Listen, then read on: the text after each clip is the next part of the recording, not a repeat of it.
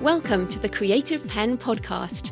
I'm Joanna Penn, thriller author and creative entrepreneur, bringing you interviews, inspiration, and information on writing, publishing options, and marketing ideas for your book. You can find the episode show notes, your free author blueprint, and lots more information at thecreativepenn.com. And that's pen with a double N. And here's the show. Hello, creatives. I'm Joanna Penn, and this is episode number 471 of the podcast. And it is the 10th of January, 2020, as I record this. So today's show is a discussion between me and Orna Ross, author, poet, and founder of the Alliance of Independent Authors. And uh, we do a regular monthly show on the Ask ALLi podcast. And I wanted to play our conversation as it's got a whole futurist segment as we discuss trends for the 2020s. I also wanted to um, just add a couple more things up front. So, first of all, in the technology section of the discussion, I specifically refer to a new book, The Future is Faster Than You Think, by Peter Diamandis and Steven Kotler. Now, this comes out at the end of January 2020. You can pre order it. Now, amusingly, and this made me laugh so much because, you know, we get obsessed about the technology in our own niche, but of course, the tech that Peter and Stephen talk about is, you know, in so much, in so many different areas, things like biotech and space and 3D printing and the 5G stuff and loads of things that are not publishing. and in fact, the pre order in the UK has an audio CD, which I just thought was hilarious. Not even an audible pre order, but an audio CD and a hardcover book. There's not even an ebook. So I'm not sure about in America or other regions. They've the publisher has clearly sold their different rights in different regions. But it made me laugh because the future is faster than you think unless you want an ebook in the UK. Luckily, I got a uh, an arc, a digital arc from this. Um, and what's really interesting about this book, and I'm about three quarters of the way through it, it's fantastic, is that I am already pretty engaged with this futurist niche. I read a lot of the blogs, I listen to Peter's podcast, I um, follow, yeah, I follow a lot of this stuff. And yet I am finding that I'm discovering so many new things because of the book across lots of industries. I must say, I don't really follow things like biotech um, in too much detail. So I highly recommend if you are interested at all in the next decade, uh, or you know, you just want to think about the ramifications for us, or if you you know if you write sci-fi, you write things where understanding some of this stuff is good. Check it out. Uh, that is the future is faster than you think by Peter Diamandis and Steven Kotler. Also, on trends, I wanted to refer you to an article by Mike Shatzkin. So, Orna and I are talking about trends in this uh, episode, and Mike just posted an article. Yeah, yeah, I can't even say it. 2020 zero year thoughts about the changes in book publishing. So I interviewed Mike in episode 446, where we talked about how much has changed in publishing and some of our thoughts on where it might be going. And in this new article, Mike notes how much competition for books has been changed by print on demand, using specifically Ingram's catalogue as an example. Uh, he says, and he really is talking about, and he focuses on traditional publishing and trade publishing. He says, Today it is not uncommon for titles on a major publisher's list to sell almost nothing, low hundreds of copies or even less. So hear this, people, when you go, Oh, I've only sold 200 copies of my book he's saying that it is not uncommon for big you know big publishers to have books that sell in the low hundreds of copies or less big publishers are having the experience of three figure unit sales so obviously that's under a thousand copies and sometimes even less on books they issue and not infrequently the net result is that new title publishing has become much riskier and more expensive for all publishers. And of course, this is why advances are low and getting lower for traditional publishing deals, and why uh, publishers want authors with platforms because it's much lower risk if you know you can sell some copies. Uh, Mike says, if this analysis is right, the inevitable result is that commercial trade publishing will continue to shrink and it will also consolidate.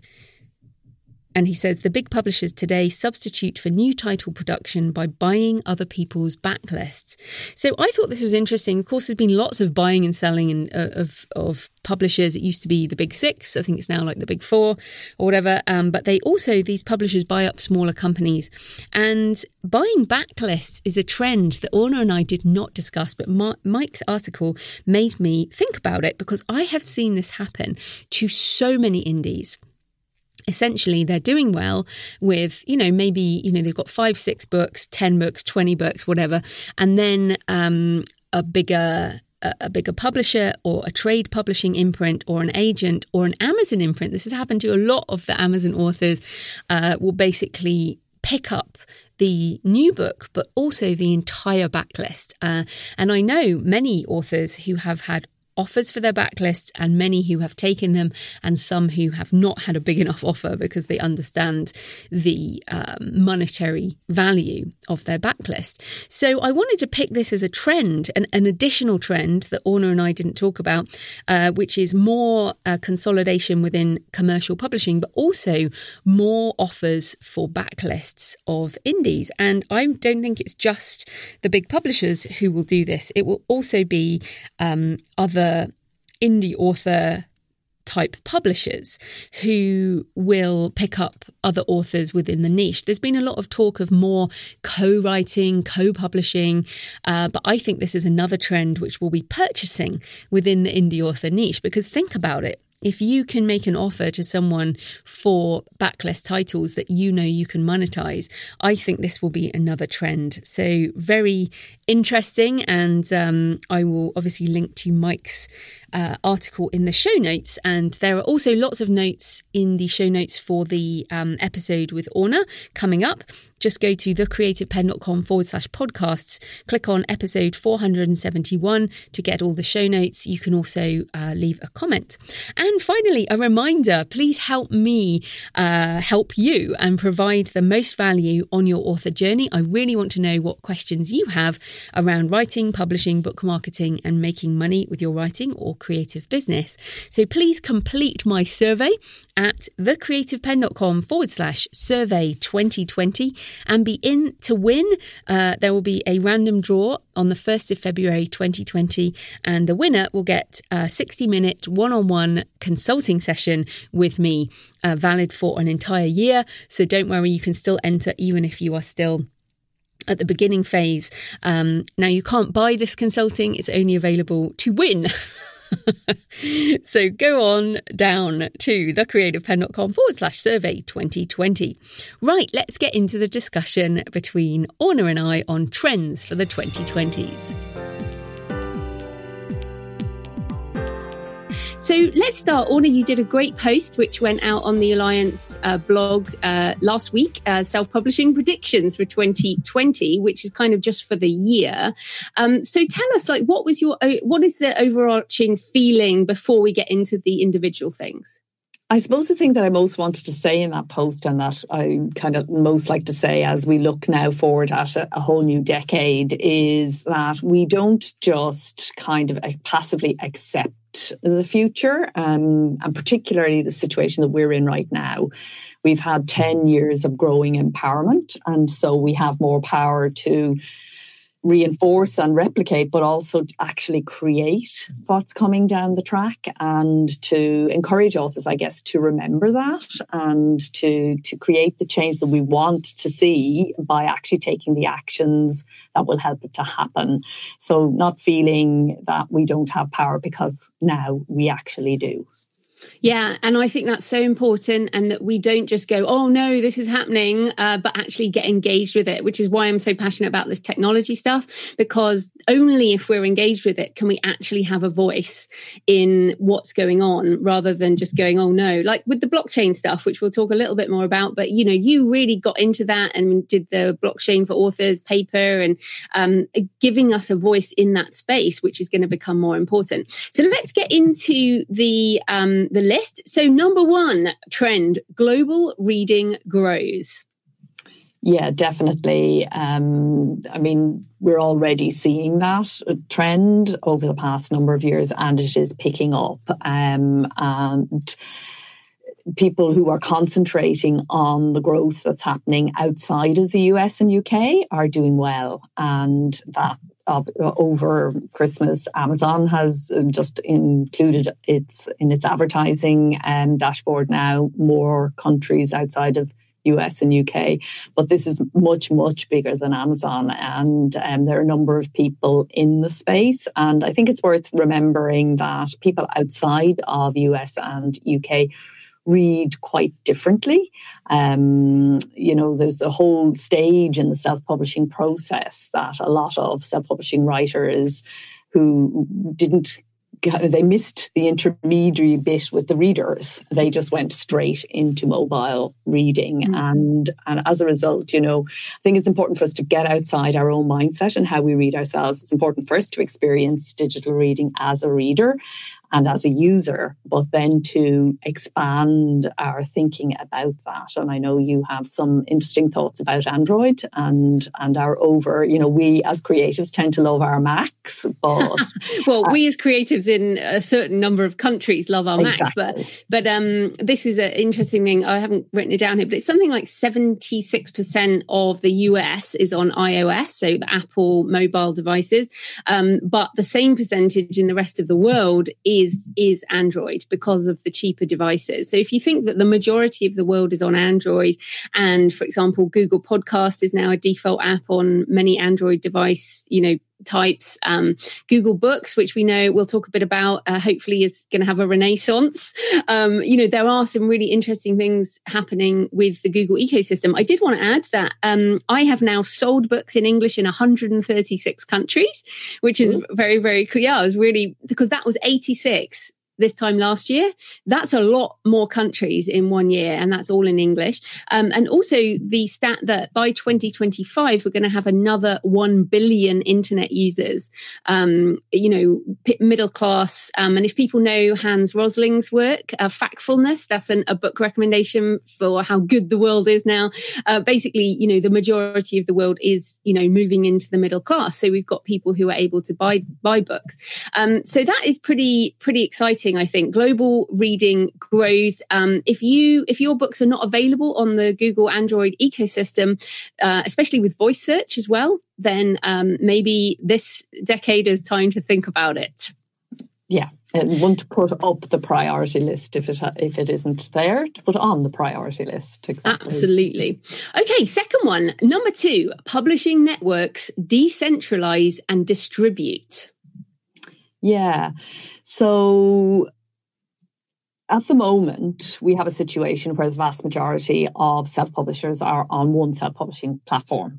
And that's definitely going to change, I think, in the next 10 years. And again, this is one of the ones that I think where authors can have a real influence in terms of switching readers from where they think about buying their books and bringing them across basically to their own website. We'll talk a little bit more about selling directly in a minute, but also that we will see more. Um, platforms which will make it possible to distribute. And I think understanding the value of our copyright and understanding the value of non-exclusivity. And I was interested, there are two kind of works out at the moment very quickly. Dracula, um, there's a new series on, on TV, but I'm reading, um, I've just finished reading Joe O'Connor's book about Bram Stoker, who's, who's the um, author of Dracula. And it was his wife who actually fought a copyright battle for the rights to Dracula. To um, that, that's how her family and the estate made money from Dracula um, because she t- essentially took to court her right to have that. And in those days, you had to produce it as a play to get your copyright. And the fact that we don't have to do that anymore is down to her in, in no small measure. Also, I saw the new Little Women, and there's a, a scene at the end where she stands out for her. They put it into the movie where Louisa May Alcott or Jo in the film stands up to her publisher and keeps the copyright copyright, um, which he tried very hard to buy out for $500 at the time. So, understanding and knowing the value of copyright and the fact that you know we're not really truly independent if all of our options are tied up in one place and I think there are moves in all sorts of ways blockchain, which we're going to talk about in a minute, takes that one step further, moves it from being a, a, a distri- um, into being a distributed network. So I, I think what the message is to start thinking about the ways in which you reach your reader and how you bring your readers to you. So, for example, if you're paying for Facebook ads to bring your readership, which you have invested in, to somebody else and not getting an email um, address and not building your own asset that maybe again it might be a priority this year to to turn that around and to begin to think about each reader as being an asset for your business rather than an asset for somebody else's. Yeah and we're going to come on to um, diversifying business models in a minute but just just to stay on the publishing network. So we've seen uh, just before christmas we're not going to do like newsy stuff but overdrive the library system um, was sold by rakuten who also owns kobo. So, and it was sold to a um, uh, like a hedge fund type uh, investment company, which puzzled me greatly that Barnes and Noble also and Waterstones owned by a hedge fund, different one. Um, I'm like, what are these investment companies doing buying the book book businesses? Now we should be encouraged by that, I presume, because they assume they're going to make money from them. But equally, these types of companies do not run book businesses for the long term. They're generally in it to make money in other ways. So uh, this is a fascinating news, and you actually put in your article that you think uh, Kobo might also go that way. Um, any thoughts on things? Thinking a decade ahead, like who might be the people standing? I think we're just going to see a complete networking of this business. Um, it'll go where we will have a few big players, which may be broken up legally, and that, that may happen. But we are going to have a massive network. And, and we, what we need to do is make sure that the author is at the heart of that, of the network for their own work. So I just think you're going to see, you know, at the moment we have big, big players, big kind of siren servers like Google and Facebook and so on, and they're very clever and they do what they do extremely well. Um, and they have definitely facilitated freedom for the author community. We're much freer than when we were tethered to the physical system but it's going to fragment it's going to break up. It's going to, your reader the the day of being a world famous author where everybody kind of knew you is going to go the same way as when everybody sat down to watch the same TV program it's not going to be like that. It's going to be far more networked and distributed. That's my prediction Yes, and uh, uh, sadly, because of course all of us would love to make that multi-billion dollar thing, but Lee Child said a few years ago at Thriller Fest, no one can have this career anymore because things have changed so much, and we should embrace that because it's changed our lives. Um, so um, let's go on to the next one, which is just just before oh, we leave that, we do have a question yeah. from Julie, and it's a good question about Google Play. Just is it easier to go direct to them now? I think it is easier, and we'll get progressively easier. And um, she mentions that one of the aggregators, Draft2Digital, has dropped uh, going to Google Play. It's still possible to go through some of the others. Publish Drive um, is one, but if you can and have the time to go direct, do go direct because there are advantages to doing that on Google as on all of yes, and they are um, they are going to do another push in uh, in early 2020 on getting authors direct. So um, watch this space uh, to be to be talked about at some point. Um, okay, so number three, author business models diversify. So I'll start on this before you uh, get in the blockchain. One of the biggest trends that is being talked about uh, everywhere is experiences and um, how people want to go off, you know, and actually do things together. Um, so it's conferences, it's uh, author events, it's doing not just readings. We're not talking about readings. We're talking about experiences. So at the licensing uh, thing I went to in Las Vegas, they were talking about could you do a one of those locked room things with your mystery, or could you do something more interactive? Um, and one of the things will come up with technology, but the augmented reality potential of experiences.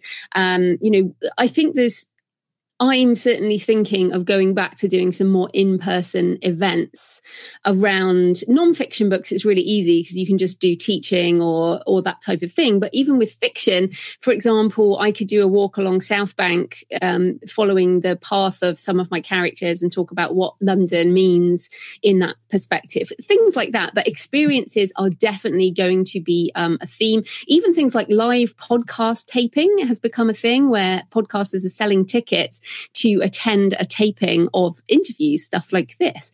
So um, I think that's uh, really interesting. What are the other business models that you think are coming? Well, I, um, we have a list of 10 business models that kind of are pretty all encompassing of what you can do now. And I suppose what I was thinking about was that as new technology comes comes on board, and as we get into this kind of more networked and more personal, which is another trend we'll talk about in a, in a few moments, economy, that um, the, the models we're seeing will change and will diversify and will reshape. Exactly how that will be, I'm not sure, but I think you're absolutely right with the new with the experiences idea, and those experiences don't have to be live, especially as um, AR and um, virtual reality technology becomes more of a you know a reality for authors. I think we'll be able to think about experiences, and and the whole thing is about understanding again your power with the reader and how much the reader, if a reader loves your book, how much they want to actually engage with you, and then what you would like them to do with you. So it becomes a sort of, um, you know, a mutually satisfying sort of um, experience. So, I mean, we can, we've seen poets in, in the last uh, year or two fill stadia mm. size audiences. You know, this is new. This has never happened before. And that came out of relationships that were built one by one on Instagram through just putting poetry out there. So through content marketing, essentially, if you want to call it that, or through mm. doing your thing and just being the maker, the creator that you are, you can now, if you get it right and you have, you know, how to build your readership. And that's the real skill. You know, that is a skill every bit as much. It's a craft and an art, every bit as much as putting a book together. But if you get that right, all sorts of doors open up to you. So uh, yeah, I think we will see some very new and interesting things mm. happen that way. I- I also think this is important because um, with the rise and rise of more subscription models, I do think authors will have to do other things if they are doing this full time. Many of us know that already. It's like 95% of authors do other things, but I think it will become more of something you have to do as part of um, making a living as a creative will be this, you know, these other business models. So the other thing is um, the obviously we've mentioned blockchain, which is going to enable direct sales in a completely different way, um, more global sales, more interesting smart contracts that will potentially reward various people in the chain of making a book or a product, or it will just make it easier. You know, like you and I have talked talked about doing stuff together, um, and we have done live things together. But you know, if you know, doing co-writing a book, for example, is still you can use all the different tools. But if there was a smart contract where forever these these micro payments went out without the hassle of having to deal with royalties every month, that would be amazing. Uh, so I think we're moving in that I. I can, I'm going to say it. We are going to have a solution for blockchain um, sales and smart contracts that is usable in the 2020s. What do you reckon? I think so. I do. I'm, I, the challenge is getting the readers over. So, and I think we're going to see a milestone on that this uh, coming year. If Facebook gets their cryptocurrency um, up and running, that's going to introduce people to the concept of cryptocurrency, which is the big barrier. You know, it's like when we started selling books online, um, and people have forgotten this, but there was huge resistance to giving your credit card um, mm-hmm, yeah. details. So we've got or to get before over- PayPal.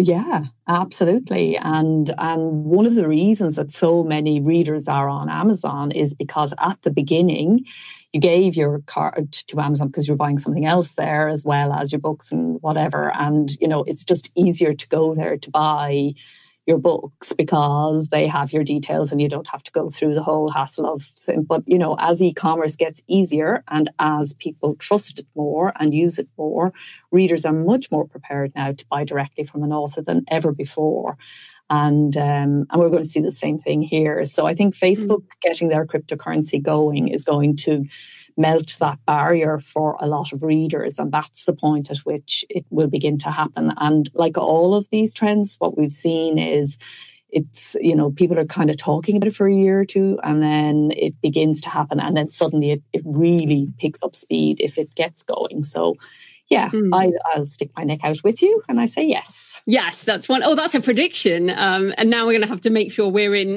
the first wave to, to, make that happen. Um, okay, well, so let's move into technology. Um, just keeping an eye on the on the time because this is a pretty big one. Um, the number four, growing uptake of technology by authors, creatives, and trade publishers. Now, I'm going to recommend um, a book, um, and I'm on the ARC team, so I, I'm actually reading it right now. It's out at the end of January. It's called The Future is Faster Than You Think how Converging Technologies Are Transforming Business, Industries, and Our Lives by Peter Diamandis and Steven Kotler. Uh, so the future is faster than you think. And, uh, you know, if you listen to us regularly or my show, you'll know I'm pretty well, you know, into this tech industry and I'm learning something new on, you know, pretty much every chapter. I'm like, wow, I didn't actually realize we were that far ahead with this or that or the other.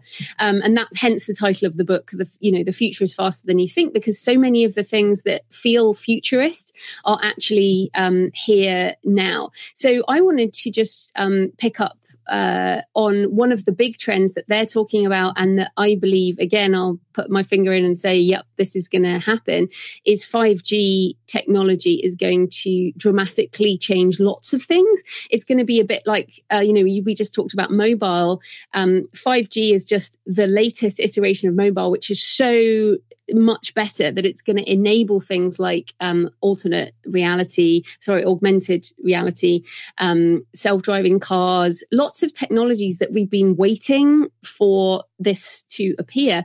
Um, so when they roll out 5G, it's going to have a big impact and that's going to change lots of other things. For example, if you think that people are going to use much more self-driving technology uh, and won't be dr- actively driving so much, that's going to expand the amount of content that they can potentially uh, consume, which will hopefully impact us in a positive way. So 5G is going to be one of those um, big deals, uh, according to all the people who know what that means.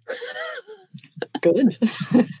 I love the um, the teaching potential. I mean, a lot of authors are also have an educational bent. It's a kind of goes with the territory, and I think you know five G is going to be very useful in that regard in making things that have been you know, pretty tech heavy and, and kind of daunting to, to make happen, I think should, I think, um, be, be a lot easier. Yeah. So, for example, if I do my experience of come to Bath and come to one of my workshops, uh, I could also have people who can watch in real time that's much, much better than the current webinar type stuff um, because of the low latency of 5G. So, I think it's it's going to be very interesting. So, let's um, the next thing everybody knows that I love a bit of AI, um, but but this is fascinating because, and I just shared with you on AI trends, the US Patent and Trademark Office is actually seeking comment and it closes this week as we record this. Um, they're already closing their comments on this. Some of their questions around AI include Should a work produced by an AI algorithm or process without the involvement of a natural person qualify as a work of authorship protectable under US copyright law, which is can an AI have copyright in a work?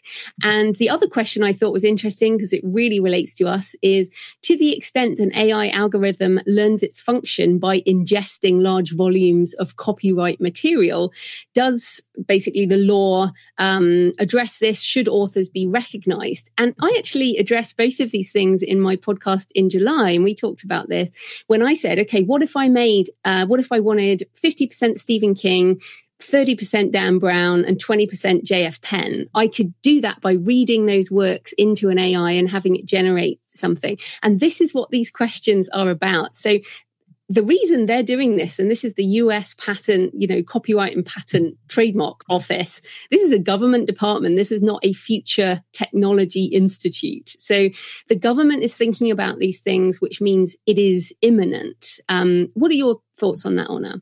Well, it's huge, and and there are not you know, there are no easy answers to these questions. Obviously, as an authors organisation, we would want authors to be recognised for this type of use of their work, um, and we would want like to keep copyright for the humans, but it's not easy. Uh, you know, it's not easy to separate these things out, and I think it's really interesting how fast this is moving because we were kind of engaging with these questions and bringing them up um, for our copyright bill, which we did in the middle of last year. And here we are already, you know, six months later. And as you say, the um, a major government is already making moves.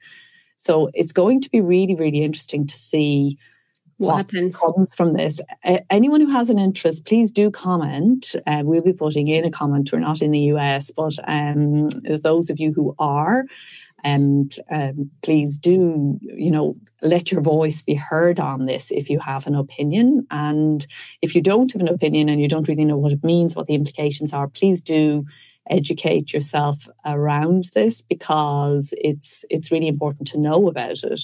Um, yeah, it's the mm. first step, Yeah. yeah, and um, I've uh, again, I'll we'll link in the show notes. But I mean, automated content generation is is here. I just um, a company launched just before Christmas publishes high quality content in a hundred languages within minutes in every vertical and category with natural language generation. And and my thought with this, um, you know we are both really positive people and I'm engaged with this because I want to be part of the change. And I always talk about surfing the change rather than drowning in the tsunami. But I run a business. You know, I'm a businesswoman. I have a business head, um, and I also see money here for on both sides.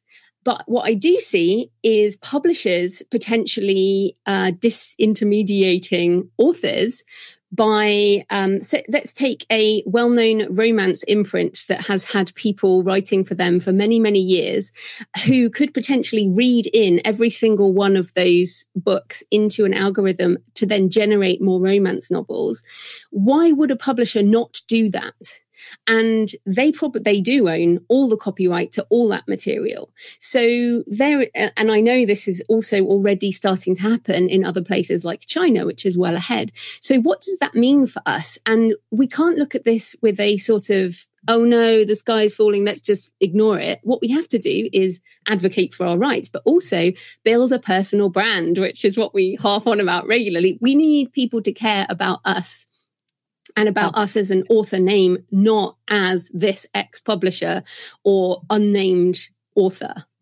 Yes, absolutely. I mean, that is the key at the business level. And then at the, the level of law, it's all about copyright, which is becoming more and more important. And it's important to realize we're talking about global publishing, but in lots of countries, copyright's not respected at all.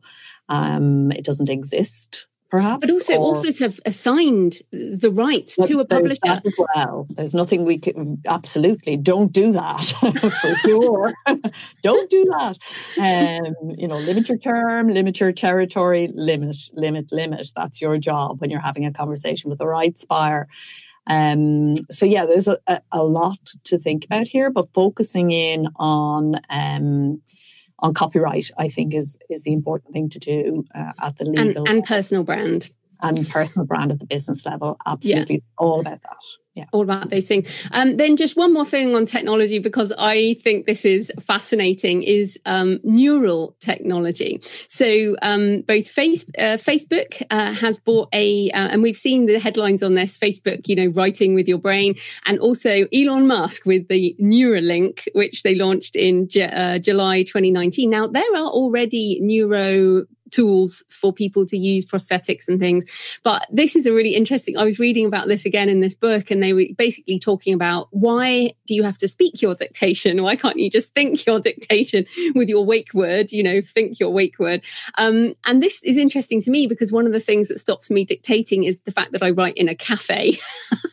so so i i struggle with that because you know there are people around me. But i think this is um, i'm going to put myself out there and say that we will not be using neural technology to write our books in the 2020s i'm just going to go with definitely not. What do you think no writer is going to want people to overhear all their thoughts, let's face it. The reason we write is because we put down something and then we get a chance to edit it and everything before we put it out there.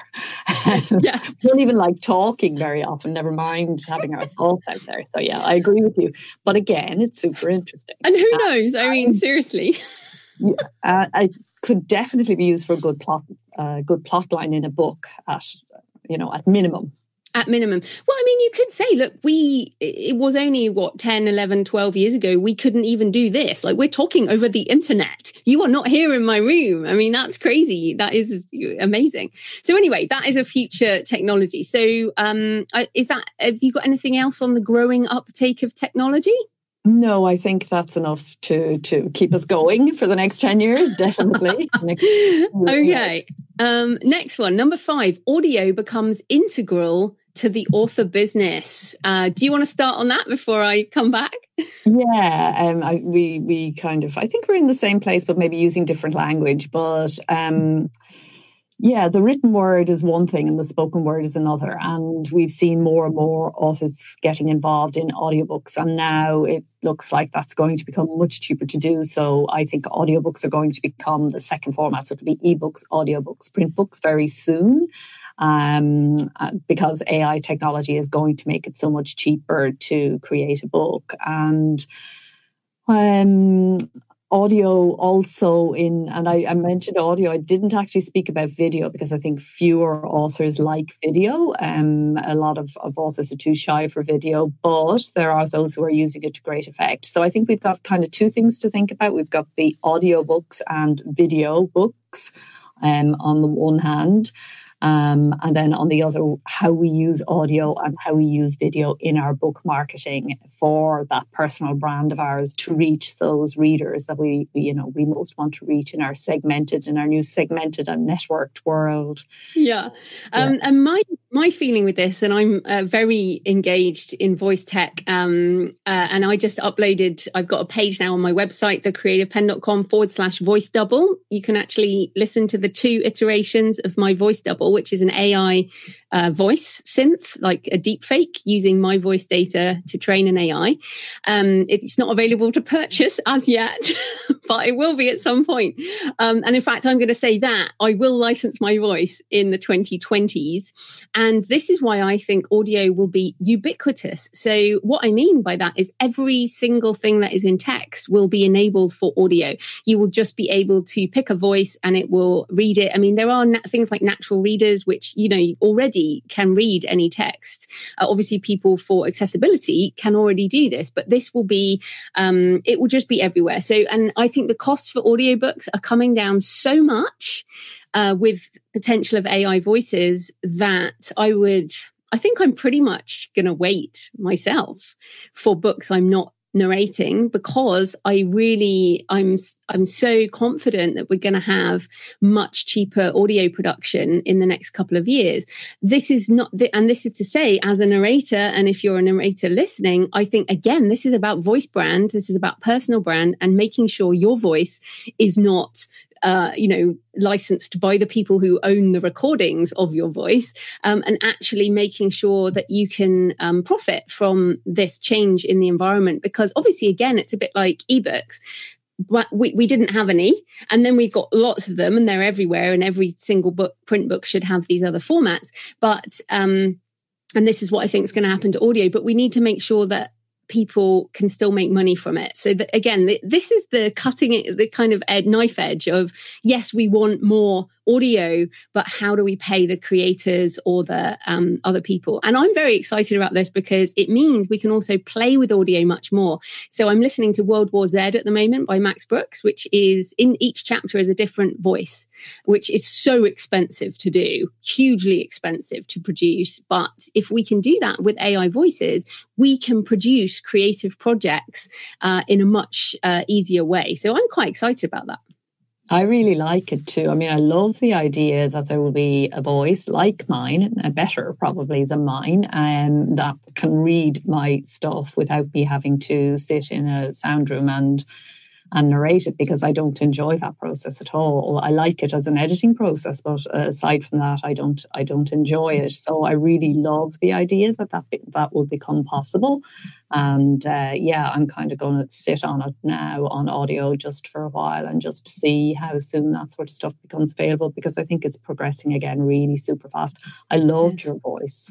Um, and I thought it was amazingly good, you know, not 100%, but really not far off. I could listen to it, I think. No yeah, problem. exactly. And it does sound like me. Um, yeah. And China, again, is ahead. Um, Baidu has a voice synth that only needs 3.7 seconds of audio um, to synth a voice. So this is this when this is now, people like this is what I mean. This is not very futurist at all. What again? We'll have to check. This is what I, I mean. Possibly the biggest upheaval in copyright and licensing law is coming in the next decade because of all this stuff. Because at the moment there is no um, audio rights. For example, one of the things I posit in the book is I don't want to have to listen to American white male always narrate the business books I listen to. Why can't I listen to Irish female female or Nigerian, you know, young person or whatever to listen to the, why can't I choose the voice per book? And I think that's coming too. Um, it has to. I can do that for Netflix. I can choose all these different um, languages, uh, you know, all of that. So I think we're, that would be another pick. You didn't quite put that down, but it's involved, you know, this will be a huge upheaval in copyright and rights licensing. Absolutely. Uh, okay, Six, growth in personal publishing. So, what do you mean by that? Well, I mean, we've we've been alluding to it the whole way through, and we're always kind of talking about it at some level. So there's there is the personal branding thing, you know, which is where the marketeers kind of begin the conversation, but actually it begins further back in terms of, you know, for the creative. I think we begin to think as we are creating our our stuff about who's going to buy it, what our unique selling proposition is, you know, why us? Why would a reader buy what we're offering? Uh, mm. What is our very particular thing that is is going to be attractive to them? And you know, I, th- I think in the past, and I think people still do, and sometimes you do it because you have to do it. You just sit down and write what you need to express. But once you become a self publisher, I think that changes to some degree or totally, um, where you begin to think much more about what people need and what people want from you and what you can provide and how you can provide it. And there's a whole growing um, in that that never stops. So that's what I'm talking about. Beginning with the, the whole thing of where are my readers? How do I connect with them? What is my value to them? How can they help me to grow? You know, how can I grow um, my readership? And I think, you know, it's part of it, it it's an essential skill for us to grasp now. And you can see as you look around you that the people who have uh, Uh, who are doing well and who are selling well and who are building this kind of sustainable author enterprise that, that we talk about, something that's long term and that you own. The People who are doing that have nailed this. They've worked it out. And the only way you can work it out is by actually doing it, by publishing, by putting it out there, by getting the responses, by refining, experimenting, exploring. So it's a process that goes on and on. It doesn't stop, but it is really important. And I, I think this is a trend that has already started, but that we're mm. going to, it's going to become the situation that if you don't nail this skill, if you don't actually understand this, you're not going to succeed. It's going to be the people who who guess this and do it well, who are the people who are going to get that readership and um, that keeps them going for life. Mm. And what I, I kind of took this as a different angle, which is um, the global trend in self expression and that kind of, um, like we talked earlier about the rise of a middle class, um, when people are just you know, scrambling to get food and look after their kids or whatever, um, they're not going to be sitting down reading some fiction or writing their memoir. But what we're seeing is a rise in the time and the ability to to create more, and we're going to see this again with an extra billion on the internet. Who knows what this extra billion is going to create? I think it's amazing. And um, you know, I talked about this with Mark Dawson last year. We we were like, it's so easy to feel like the self publishing movement is so far on. But for most people, it has not even started yet. And so I think that is also part of the growth in personal publishing. We, we, we're probably not even seen 1% of the potential of creatives and authors in this new world, aided by technology. But also, what that means is you might just do it for personal reasons, and that's okay. You can yeah. create your memoir just for the fun of it. It doesn't have to make any money. So I think we're going to see more of that. Yes, absolutely. And as a result, we're going to see more diversity in publishing, I mm. think, which is something that, you know, white middle class publishing has been talking about for 40 years now and want to fix from the top down by, you know, it, it just doesn't work. I think mm. just give people the tools to express themselves. And that includes Yes, it, it, it includes though the education and you know what Virginia Woolf called a room of your own, and the income to be able to to sit down and do it. Um, but as it grows, we we grow together, authors and readers. We mm-hmm. are the same sort of um, body. We are an, eco, uh, uh, an ecosystem that is completely dependent one on the other. And lots of people who write, nobody reads more than writers read. Um, so of course there will always be readers who don't write. But as expression in the written word grows, so um, does readership, I think, inevitably. So it's all of that I find very exciting. And you can see now that corporations are doing the same, businesses are doing the same. They're taking over their own publishing, they're setting up publishing programs, they're getting involved mm. in social media. So publishing, the written word, is becoming ubiquitous as well as, as the spoken word. So um, all good, positive trends for those of us who have managed to get the skills together. Yeah, absolutely. Okay, and then uh, number seven, author empowerment. Uh, yeah, so tell. I mean, we talked a bit about this, I think, at the end of 2019. But um, yeah, what, what what do you see this? Where do you see this going? I guess. Well, I think it's kind of why it's important. I think you know writers can suffer from a lack of self-esteem. It's you know that whole exposure thing and sometimes you know you, you wonder where this drive to create comes from. But actually we're far more powerful than most groups of people and we can really make change happen. And we're part now of this kind of global maker movement. Independent creators are becoming a force in every industry. People want the personal touch, they want the mm-hmm. small, the real, the authentic, the personal touch. And so that's really great for us. I think we're part of a trend that is growing. And what makes our business unique is that we're not just uh, every creative business, the creator is not just concerned with profit. They, we want to balance, sure, we want profit, we have to have it to keep going, but we balance that always with, a, you know, a sense of passion, a sense of mission, a sense of purpose. And balancing those two things is exactly what our world needs. The reason we're in such trouble as a planet and politically, socially, is we've got completely out of balance around this whole thing of profit. And so I think if creatives can and authors particularly who are you know putting out the ideas out there as a truly empowered creative class with a kind of sense of our own significance so that we don't throw away our copyright so that we're not on our knees saying publish me please mm. i think we can really we could make a serious shift in how business operates, and that would um, make a shift in how everything operates. So I know it's possibly sounds utopian or idealistic, but I really do believe that you know grasping that is something that we our community needs to be thinking about at least Mm, and I think there the education is so important. We see um, a lot of authors still not understanding, you know, even the basics of copyright.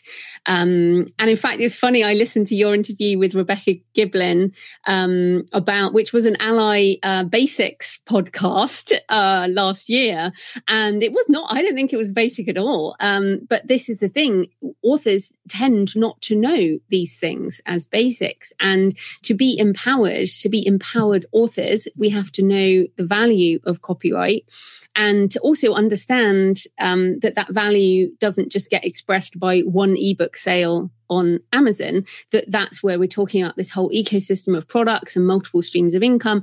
And I agree with you on the one hand about the profit thing, but we also, in order to talk to people in that area, we have to um, understand the profit motive and why why and to also like i'm seeing about the disintermediation of some authors with some niche publishers um, what the profit margin will do if we don't uh, engage with discussions around that so that everyone can make a living without screwing over someone else Absolutely. And it, it, comes back to valuing ourselves. Uh, you know, we can't value our copyright if we don't value ourselves. We can't value ourselves and our work if we haven't done the work. And mm. the hmm. work includes the knowing who the reader is and the ability to reach the reader, find the reader. You know, that is a skill that is now part of what we do. With, the, with the, you know, takes a long time to become a good writer and it takes time to become a good publisher which includes being a good marketer. These things are these are skills that are not kind of won overnight and i think our community does need more support from the creative industries and um, education generally and the literary and publishing establishments. But with those two skills in hand and you know when we value ourselves then we really are empowered so that's the push that we will hopefully see in yes. the next 10 years. Yeah, exactly. Um, okay, so the 2020s, what will not change? Uh, I mean, obviously, what won't change is we still believe we're going to be here. Orna and I still doing a podcast in 2029. oh my God. Yeah. that would be that would be kind of crazy. But um, I mean, I've been podcasting for over a decade, so why shouldn't we still be podcasting in a decade? We might be in a virtual environment where you can all join us. Um, that is definitely a, a possibility. In fact, why don't we even say that? Like, uh, you know, in tw- in the tw- in the late 2020s, I think you'll be able to join us in a virtual space and, um, you know, watch us, our avatars just like a live event to ask your questions yes. properly and all of that, which would be yes. amazing. And you can wear whatever virtual things you like. which will be cool. So, anything? Um, obviously, you know, we we both intend to be around, still writing, still telling stories, still teaching. Um, anything else that you think won't change uh, in the 2020s? I do think it's really important to say that the fundamentals of creativity won't change. And, mm. you know, uh, learning your own process, all of those kinds of things, they have been the same since people were telling stories around the fire. They have changed remarkably little and won't change in the next decade and probably won't, won't change for the foreseeable until, you know, we get the chip in or whatever. Um, so I think, you know, learning our craft in, in terms of reading, writing, learning the craft of publishing, understanding that, you know, publishing will always be those seven processes. You'll always need editing, design, all of the things that make a book. Um, they're not likely to change, actually. Technology has not changed those at all. And, um, and readers need for story inspiration, information, all the things that we have to offer, that's not going to change. So I th- and I think that's really important that we hold on to that. It's mm. all about balancing, isn't it? It's like you have to go there with the marketing stuff, with the tech stuff, and balance it with the creative stuff. And and it it's a very full life when you get that balance right. It is. And the other thing I think is, you know, being curious and trying things out. Like uh, to me, that is the only way forward. Um, you know, there is no degree in this stuff. Because it changes all the time. What's so funny is that with this book, The Future is Faster Than You Think, I know it's already out of date because the moment you write it down, I already have to change something in the book that I sent to you, you know, because things change so fast. Um, so yes, we're both positive about the 2020s. Um, and we're, you know, we'll carry on. We will be here next month. I guess we can't promise 2029, but we will be here next month. We're going to talk about, um, we're going to step back from um, the technology and talk about how to sustain a creative life for the long term. Um, mainly because I've been looking back at my website over 11 years and finding that a lot of people have moved on, have, have, left the writing world, have uh, their websites are gone, uh, companies are gone, and it's kind of made me think, wow, okay, I'm still here, um, and what, and you, you know, you're still here, and a lot of our friends are still here, but a lot of people have gone. So, what are the things that we can do to sustain that creative life for the long term? And even if people want to leave write, writing books, you know, the creative life doesn't stop um, so yeah, any any final thoughts um, on that? Yeah, I mean, no, I'm looking forward to looking at that that thing that doesn't change and and because if we don't get that balance right we're in this kind of abundance environment where there's so much going on and there's so mm-hmm. many opportunities and so many things you can do. The only way you can make the choices is to actually understand your own creative process and how it works and how to, you know, look after yourself so that you can keep on keeping on. So yeah, that's what we'll talk about next month for a total change. Yes, a total change. And I'll, tr- I'll try not to mention anything technical. Techie or theory. I, am not sure I'll make it through, uh, uh, you know, but I'll try. Um, okay, so um, anything else, Orna, for the Alliance? Or, uh, I mean, I guess no, we're coming up on London Book Fair really soon. Yes, so the uh, session after next will be London Book Fair, probably. Yes, we, we have the Indie Author Rights program running at the hmm. moment, mm. so we'll have lots of um, sort of interesting things to report back from on that. And just to say also, if you're on the website and you see any funnies, we are in the middle of an upgrade, so we're not doing it kind of off scene. We're doing it page by page. So if you find anything strange, come back later. It's probably be fine. Fantastic. All right, everyone. Well, thanks for joining us. Happy writing, happy publishing. And see you next time. Bye bye. So I hope you found the discussion with Orna useful and that you found some interesting insights uh, in what we talked about. If you have any thoughts or comments, then you can leave a comment on the show notes on episode 471 or tweet me at the creative pen with a double M. Uh, so, in the next show, I will be talking about pitch power with Kate Harrison, and this is a really good interview. I must say, I was very engaged. I I learned a lot from Kate, and uh, I I think this book is so good. I got a digital arc to prepare for the interview, but I bought it in print, and I have it here on my desk because. Uh, this is something I so need. Uh, so essentially, we tackle pitching your book to agents and publishers if you want to go that way, but also how to craft a pitch before you write um, in order to write the best book you can, and how to write a good blurb as an indie, or how to update the blurbs you already have done to make these pitches or hooks or story questions or benefits or emotional resonance much stronger. And uh, this is a great interview coming up next week. So happy writing, and I'll see you next time. Thanks for listening today. I hope you found it helpful. You might also like the backlist episodes and show notes available at thecreativepenn.com forward slash podcast. You can also get your free author blueprint at thecreativepenn.com forward slash blueprint. If you'd like to connect, you can tweet me at The Creative Penn or find me on Facebook at The Creative Penn. See you next time.